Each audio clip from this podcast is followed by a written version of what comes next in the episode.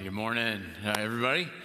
Hey, good to see you, and welcome to River Glen. Welcome here in Waukesha. Welcome in Pewaukee on the other side of the camera, and online wherever you might be located. So good to have you. Thanks so much for joining us for uh, church. Reminder: uh, n- next weekend, actually next Sunday, uh, both campuses, Waukesha and Pewaukee, we got the welcome uh, brunch, 10:30 to 11:30. Uh, if you're new, you know maybe it's your first time here today or second time, third time, this is the next step uh, for you. Great way to find out more. Or maybe you've been attending River Glen for a long time, even years and years, and you just want to find out more. Anybody that wants to find out more about our beliefs, our mission, our vision, where we're going these next few years, and how you can be a part of it, uh, come to the Welcome Brunch. We'll give you a free t shirt, we give you a free, uh, delicious brunch, and I think you'll really enjoy. We'd love to have you join us. You can just sign up using the welcome card, put that in the uh, offering box, or stop at the uh, Welcome Center after the service. All right, today we uh, begin a new series on a character in the Bible by the name of Joseph. Uh, not, not Joseph in the Christmas story, not the husband of uh, Mary. We're talking about a different Joseph in the Old Testament. And when we pick up the story of Joseph, he is 17 years old. So, what I thought I'd do as I uh, start out today is I want to show you a picture of me at age 17. You guys ready for this? Yeah, check that out. Yeah, it's kind of a ridiculous, kind of a glamour type shot. I think it showed up in the uh, yearbook back a long time ago when I actually had uh, uh, hair. But it got me thinking uh, as, as a 17 year old, uh, how did I think my life would go? And how many things turned out the way that I thought they would? At age 17. And I realized that almost nothing in my life turned out the way I thought it would at age 17. I can make a long list. I'll give you a few examples. At age 17, I didn't, I, you know, I didn't, I didn't, I didn't have a plan to become a pastor. Um, in my wildest dreams, I, I, didn't think I would uh, plant a new church or live in, in Waukesha. Uh, when I was 17, I had a girlfriend in high school, and I thought maybe we had a, a future. But then I went to college in Illinois, and that dissolved the uh, relationship. But fortunately, God had another plan, met Marnie in college, and we got married right after.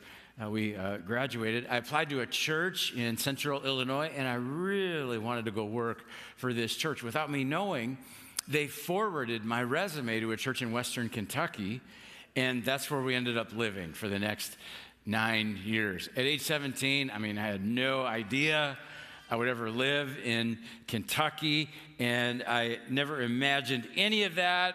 Never thought that I would go through, I mean, some of the painful situations uh, that I've gone through in my life uh, as I look back, my life has taken uh, many detours, more than I ever could have uh, imagined. So, what I want you to do is, I want you to think back to when you were 17 years old, and I want you to think about how you thought your life was going to turn out. And I know not all of you are 17 here, so maybe go back a few years. And uh, I wonder how many of you would say, based on where you were at age 17 or a few years uh, before that, that everything in your life turned out the way, exactly the way that you thought it would. I mean, it looked kind of like this graph here, just straight line, you know, everything up and to the right. Or how many of you would say, no, it looked more like this, you know, ups and downs and twists and turns and just squiggly lines that I never would have expected. You know, I think one thing that all of us have in common, all of us have experienced a series of detours in our life. A dictionary defines a detour as just an unexpected or longer path. And that's what we're going to talk about in this series on the life of uh, Joseph. We're going to talk about detours. And as I begin, I want to just acknowledge that there may be some of us here today that right now you're in the midst of a detour and it may be difficult it may be painful maybe you're in a, maybe you're in what seems like a long season of uh, singleness, singleness, and you wonder, you know, when you're going to get to the place that you uh, want to be. Or uh, maybe you're dealing with some infertility in your family, it, just an unexpected uh, detour. You want to have a child, you didn't know it, it, it could be this. Uh, difficult, or maybe you're dealing with some anxiety or depression and it's debilitating and just really hard. Maybe you're coming out of a divorce, or a, a, breakup of a relationship, or maybe, maybe it's a marriage that's taken a detour and you're waiting for it to get right uh, back on the, on the right path. Maybe some of you, uh, maybe it was an unexpected job change, and you know, here you are in Wisconsin, and everything seems uh, new. Maybe some of you are dealing with some financial uh, trouble, some legal trouble. Maybe you just feel lost spiritually, and that's why you're here today. And uh, I want you to know I'm so glad uh, that you're here. I really believe that no matter where you're at today, when you look at your life honestly, you're either approaching a detour, you're in the middle of a detour, or you're coming out of a detour. And so we're going to look at detours from a biblical perspective, and uh, we're going to learn how to deal with them uh, really, really well and, and how to even thrive in the midst of them because every person God used in Scripture went through at least one detour in their life. I want to give you a new definition of a detour. This comes from a, a pastor friend in Arizona named Ashley uh, Wooldridge with Christ Church of the Valley. They helped us a lot uh, with this series. A detour is a change in our plans uh, God uses to develop our character and competency so we can arrive at a better destination if we allow Him to do that in our lives. And I don't think there's a better person for us to, to look at in Scripture when it comes to detours than the life of uh, Joseph. We read the story of Joseph in Genesis chapters 37 through 50. And uh, I never realized this before. The book of Genesis gives more airtime to Joseph than anybody else, more than Abraham, more than Noah, more than Adam and Eve, more than all of the creation uh, account. Maybe that's because God wants us to learn from the life of Joseph how to deal, how to navigate detours. And so we're going to pick up the story of Joseph and uh, look at the first detour in his life in Genesis chapter 37. And it begins this way in verse 2. It says this Joseph, a young man of 17, was tending the flocks with his brothers, uh, the sons of Bilhah and the sons of Zilpah, his father's wives. And he brought their father a bad report about them. And uh, first thing we notice about Joseph is that he came from a, a, a dysfunctional, unhealthy uh, family. His dad had multiple wives. His dad had four wives and 12 children uh, with those wives. Two of those wives uh, were sisters. And we see, you know, Joseph's not perfect. I mean, first thing we learn about him is he's a tattletale. Yeah, he tells on his uh, brothers. He'd see his brothers do something bad and he'd run back and he tells dad about it. You know, I remember growing up, I have two older brothers, and uh, you know, if I'm being honest, I would I would tattle on on on them, and you know, even though I was little, do you know why I would uh, tell on them while why I was a tattletale? Uh, it's because I wanted to look better in the eyes of my uh, parents. The, the spirit of a tattletale reveals kind of a self righteousness a pride. And so early on, we begin to see some hairline cracks forming in the character of Joseph. But uh, Joseph wasn't just a tattletale, it gets worse. We learn in the next verse, verse 23, it says, uh, Now Israel, that's another name for Jacob, loved Joseph more than any of his other sons because he had been born to him in his old age. And he made him an ornate robe uh, for him, a colorful uh, robe. Of all his sons, uh, Jacob favored uh, Joseph, and he made that clear by giving him this colorful, beautiful robe. And he didn't give anything to his other children. This would be like opening your Christmas gifts with your uh, family, and you know your parents give you your gift. You open it up, and it's a pair of work gloves, you know, to keep your fingers and your hands warm. And uh, you're like, okay, okay, good, uh, that's nice.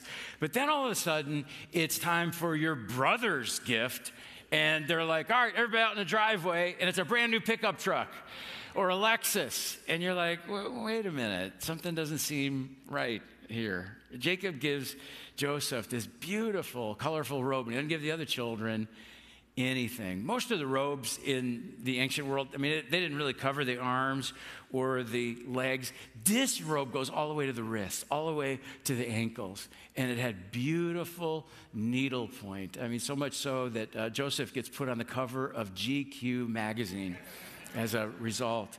But here's what made his brothers mad. The robe not only represented something nice they didn't have that everybody could see, it also represented potentially that Joseph would receive a larger portion of the estate even than his, than his older brothers, which was, which was uncommon. And so his brothers don't like uh, Joseph at all. You wonder how the other brothers feel about him? You don't have to guess because the next verse tells us his brothers saw that their father loved him more than any of them. They hated him and could not speak a kind word. They, they, they couldn't even say uh, one nice thing about Joseph. Now, you would think that Joseph would, would pick up on this.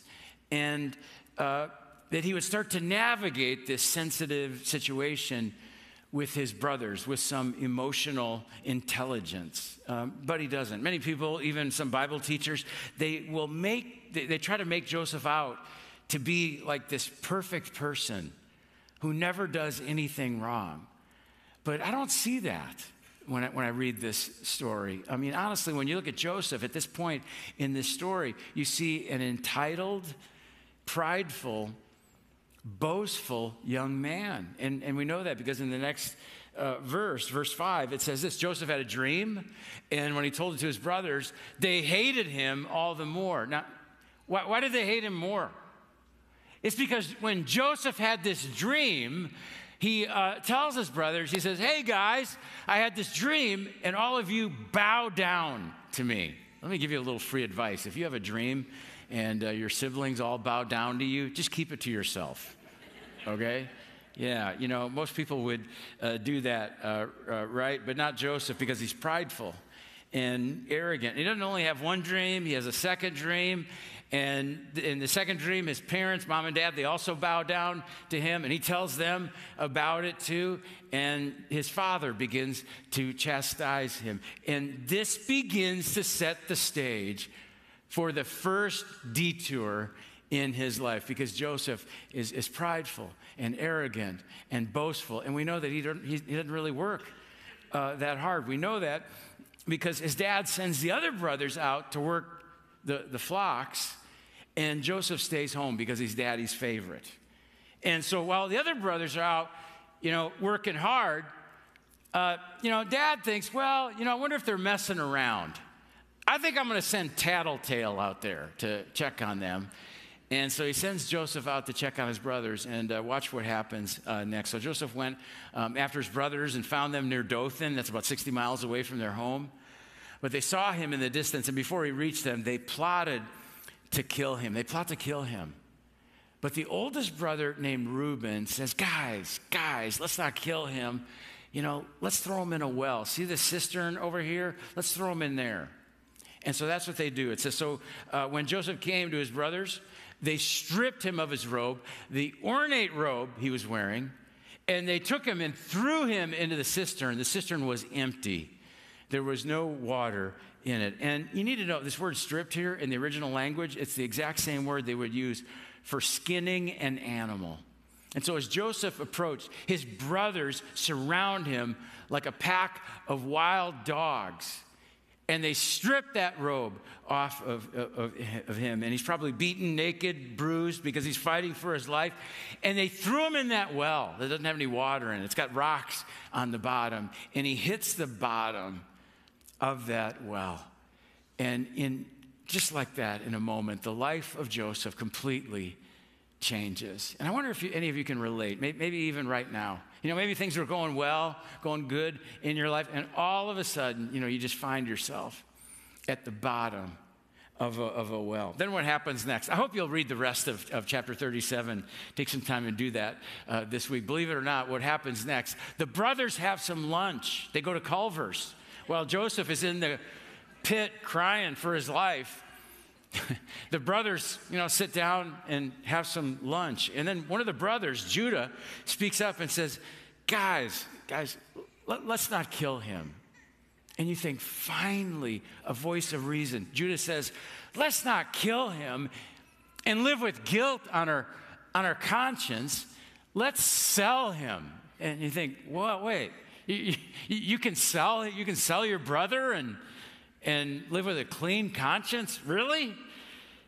Judah says, let's sell him and let's make some money off him. And that's what they do. They find some slave traders traveling by, some Midianite slave traders, and they sell Joseph to these uh, slave traders for 20 pieces of, of silver. And they take that colorful robe uh, dad gave him, and they take some animal blood and they splash it on there. They head back home and they show it to their dad and say, well, guess something happened to Joseph.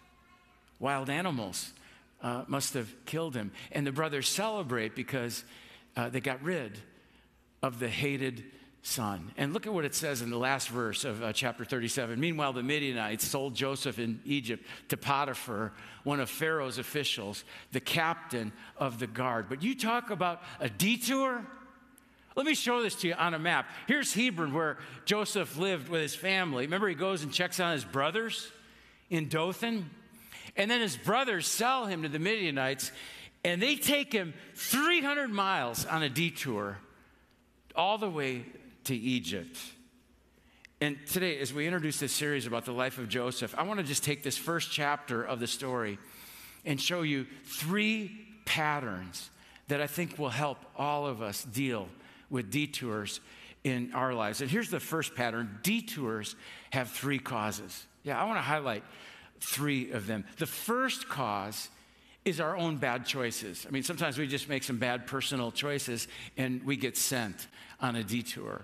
Secondly, we can experience detours because of other people's bad choices, other people's sin affecting our lives. Maybe somebody cheats on cheats us, somebody harms us, and you know, you get sent on a detour. And the last one, this one is not always obvious, but I think you'll see this more as you honestly look at your life.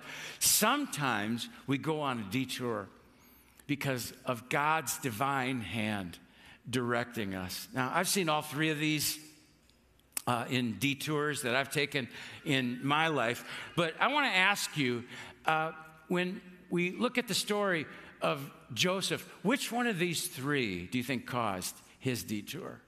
Now, it's easy to just jump right to letter B, isn't it?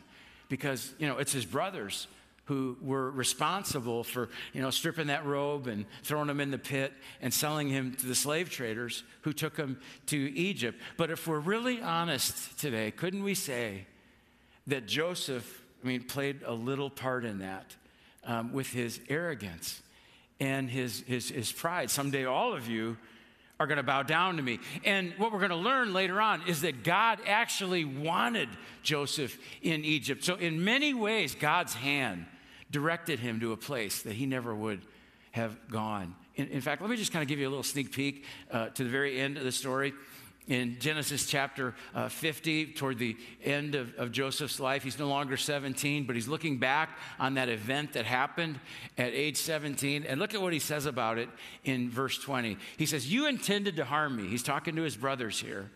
Watch this. But God intended it for good to accomplish what is now being done, the saving of many lives. Could you imagine if we began to look at our detours?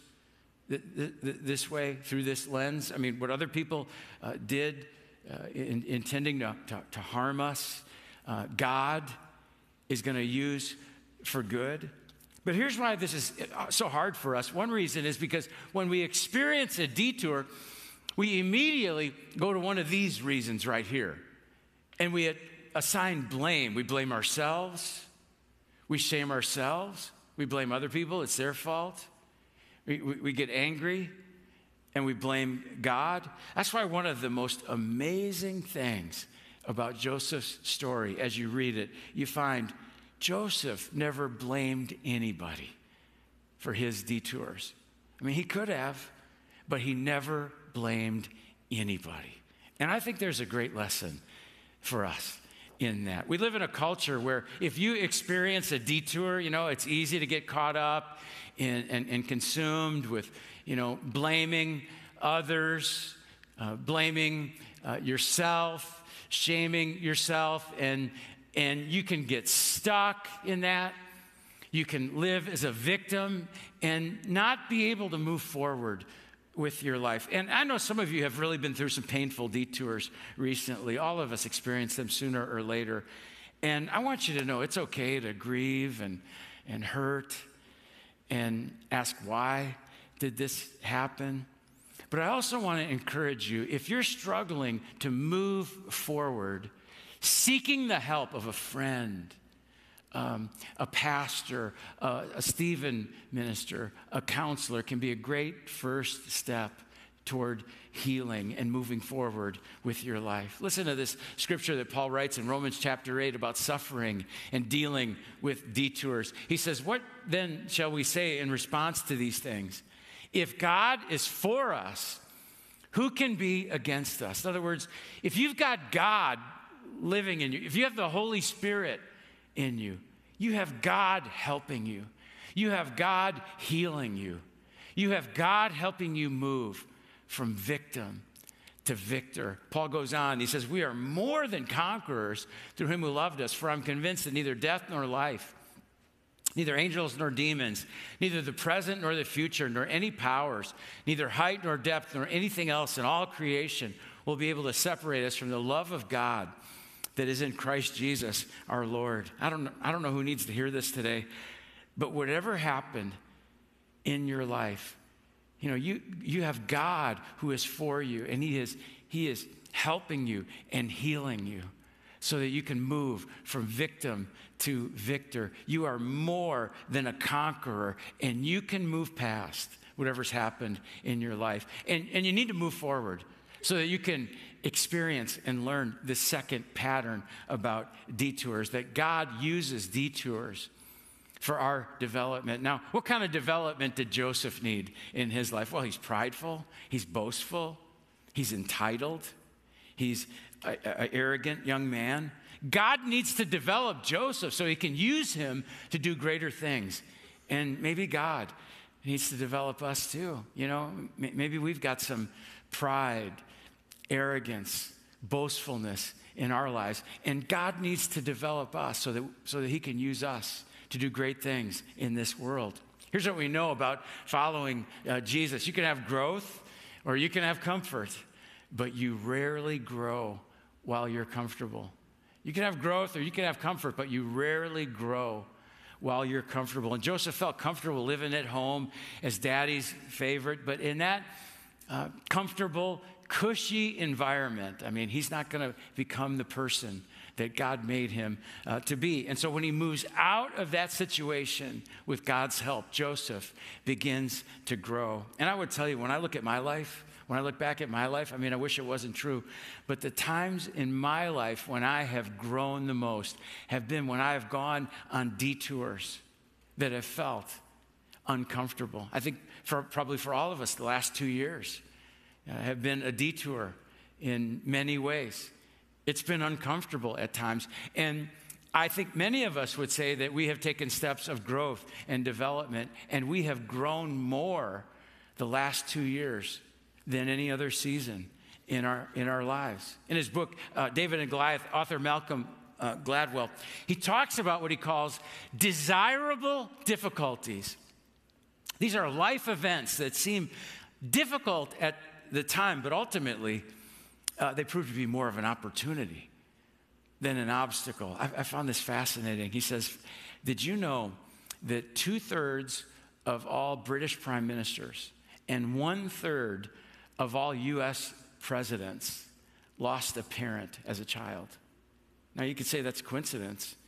I don't think it is because people who have to overcome adversity, I mean, they got to work harder, they got to learn more. And in that way, their adversity, it becomes an advantage, an opportunity for growth and development. And, and this detour is a great opportunity for development in the life of uh, Joseph uh, so that God can use him in a great way. One more pattern we see out of Joseph's life is that God uses detours to reroute us to a destination that we never would have gone to on our own.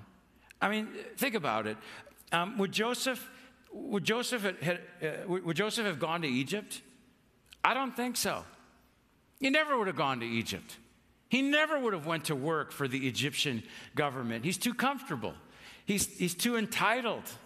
Living at home. But God wanted him in Egypt because Joseph is going to get promoted all the way to the number two leader in, in Egypt, working for Pharaoh. And with God's help, he devises a plan that saves the country, saves the entire nation. Joseph saves the lives of millions of people, including his own family, but he never would have got there without that detour. I want you to think about your own life. I wonder how many of you met your spouse because of something difficult uh, going on in your life? I wonder how many of you would say you started a new business or you started a, a new job because the previous one fell apart? How many of you found Jesus, came to faith in Jesus because of something difficult in, in your uh, life? Some of you moved to Wisconsin and started attending River Glen Church, and God transformed, God's transformed your life. And it never would have happened without the detour that you've taken. Some of you maybe went through a long season of singleness, and God, God used that to change you into a better person.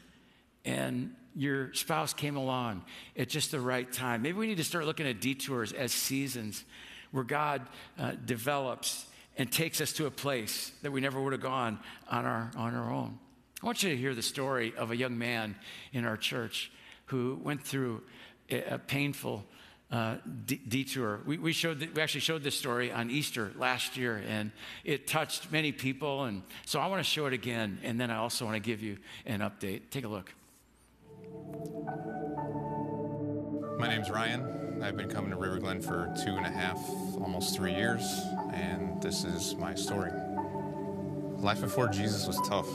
I had a lot of things in my life when I was younger that made me grow up really fast. And then I, I joined the military, went on a few deployments. I've been in the Middle East and all over the country, all over the world. The last deployment I went on, I got hit in the head with a large piece of metal, um, which after that, now I've had to deal with the post-traumatic tendencies along with post-traumatic migraines. I started to develop anxiety, depression, we hit a point in 2018.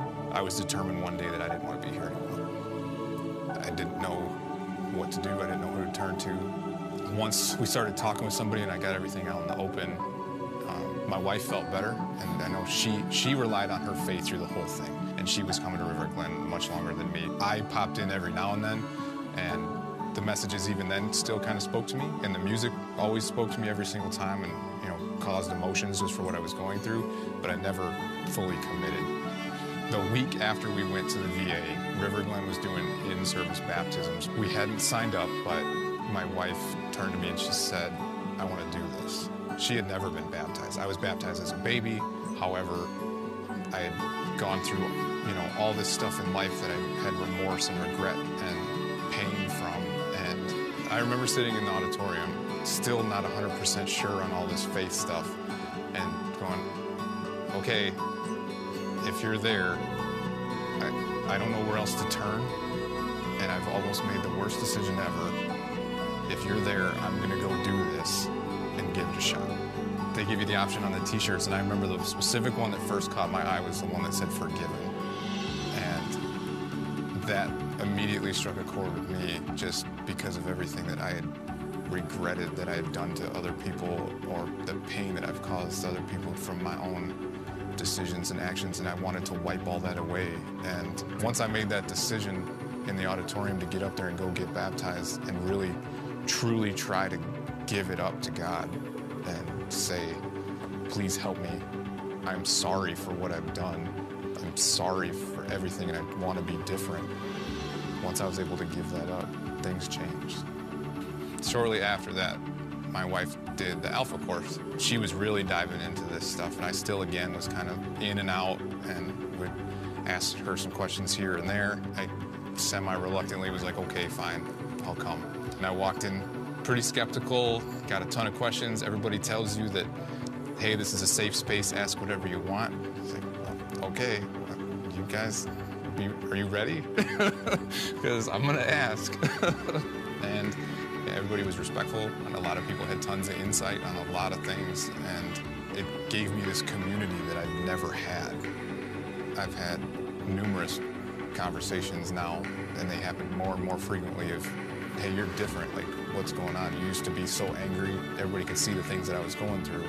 I can't attribute where I'm at right now to anything but the baptism in Alpha and rooted in God and the forgiveness that Jesus provided me and me asking for that forgiveness and knowing that it's real.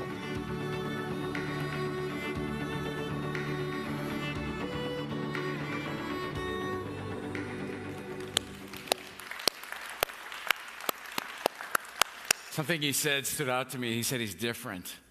People, have, people tell him that he's different. He's not as angry, and he has more joy and, and peace uh, because of, of Jesus. Uh, Ryan went on to serve as a, as a leader in our uh, Alpha ministry. It's been amazing to watch God work in his life um, using this detour to develop and uh, reroute him. And uh, I'm excited uh, to give you just a little update. Last month, uh, Ryan uh, joined our staff uh, full time. And you're going to see him around here um, helping our church make more and better followers of Jesus. So, welcome him to the team. Let's give Ryan a hand. Excited about him.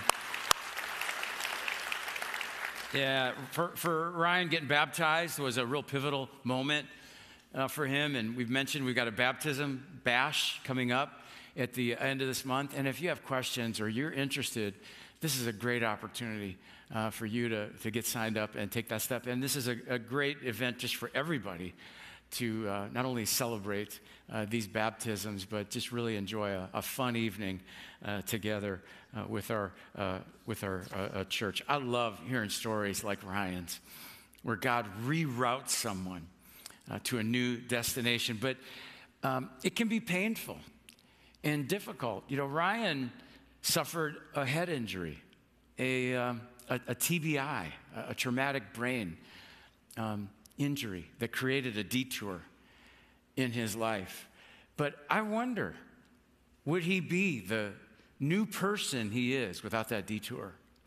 Would he be the leader that, that he is, that he's becoming, without that detour in his life. And so, if you're in the midst of a detour today and it's difficult and it's painful, I want to encourage you hold on with everything you've got to your faith and your hope in Jesus. The Hebrew writer says, Let us hold unswervingly to the hope we profess, for he who promised is faithful.